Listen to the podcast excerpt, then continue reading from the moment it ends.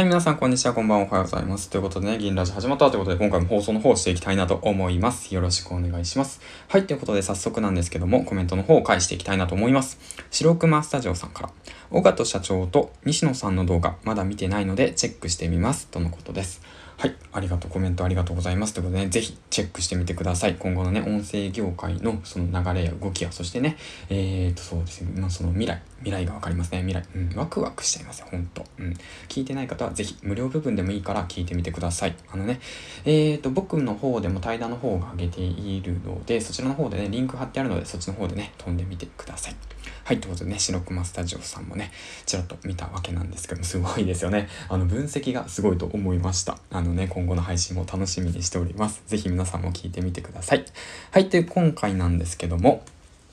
最近ね、読んでる本を紹介していきたいなと思います。はい。ということでね、僕が最近読んでる紹介から、本の紹介から、そしてね、一冊、昨日もね、えー、っと、ツイッターの方で上げていったんですけども、そちらのことについてね、話していきたいなと思います。よろしくお願いします。今回ですね、借りた本なんですけども、えー、っと、シュガーマンのマーケティング30の法則と、あとはそうですね、稲森和夫先生の生き方、あとは、えー、っと、自分でできる子に育つ褒め方、叱り方、そしてね、2秒で最高の決断できる直感力第5さんっていうことなんですけども、今回はですね、こちらの一冊。えーと、2秒でできる最高の決断できる直感力大根さんの本から僕はねすごく共感した部分を抜粋して昨日ツイッターにあげました。このようにあげました。直感力。好きが動機だと直感がついてくる。審査されたり評価されるという動機よりも自分が作りたいものを作るという動機づけの方が創造的なアイデアが生まれやすい。直感も働きやすい。自分の夢や理想に忠実な思いで挑んでいる時人は直感を発揮しやすくなっているということでね。うん。こういった形であげました。はい、ということなんですけども、少しね、えっと、深く話していけたらいいかなと思うんですけど、うん。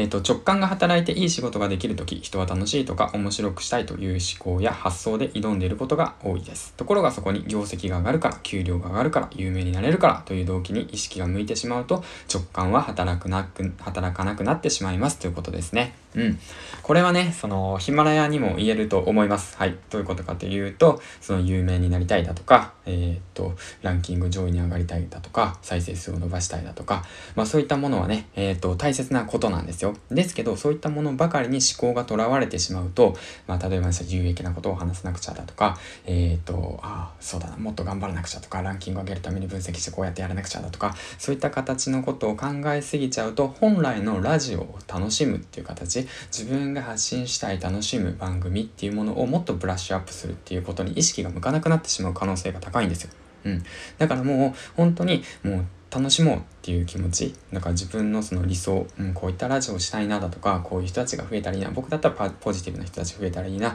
ヒマラヤでラジオでパーソナリティの人たちが増えたらいいなもっとヒマラヤがね盛り上がればいいかなみたいな気持ちよくね配信したいしみたいなねいろんなトライをしてみたいだとかねまあ結構言っちゃったけど、まあ、そんなことにね、うん、取り組む方がえっ、ー、と楽しいですししかも何よりもね直感、うん、自分本来のね求めているもの挑戦したいものそしてねえっ、ー、と何て言うんだろうな。うん夢だとかね、まあ、そういったものにつながっていくのかなと思います。はい。うん。そういったものをするためには、やはりね、いろんなことにチャレンジすること、いろんなことを発信することっていうことがね、大切だと思いますし、それと同時にね、えー、っと、まなみさんの方からも、あの、フォローされてもらったんですけど、あの Twitter とあとラジオの方でやってるんですけどもそちらの方でもねやはり自分自身がその直感力をえー、っとなんだろうなその発揮できる環境っていうものに身を置くってこともね大切なことだなと思いました。はい。ということで。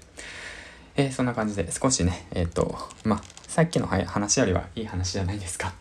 ってことで、もし気になった方、あの、リンクの方貼っておくので、直感力、大悟さん、こちらもね、とてもいい本でした。うん。ってことでね、自分の気持ちにね、えっ、ー、と、素直になって、えー、発信の方していけたらいいかなと思います。はい、ということで、今回の話は以上です。ということでね、銀ラジでした。次回の放送でお会いしましょう。バイバイ。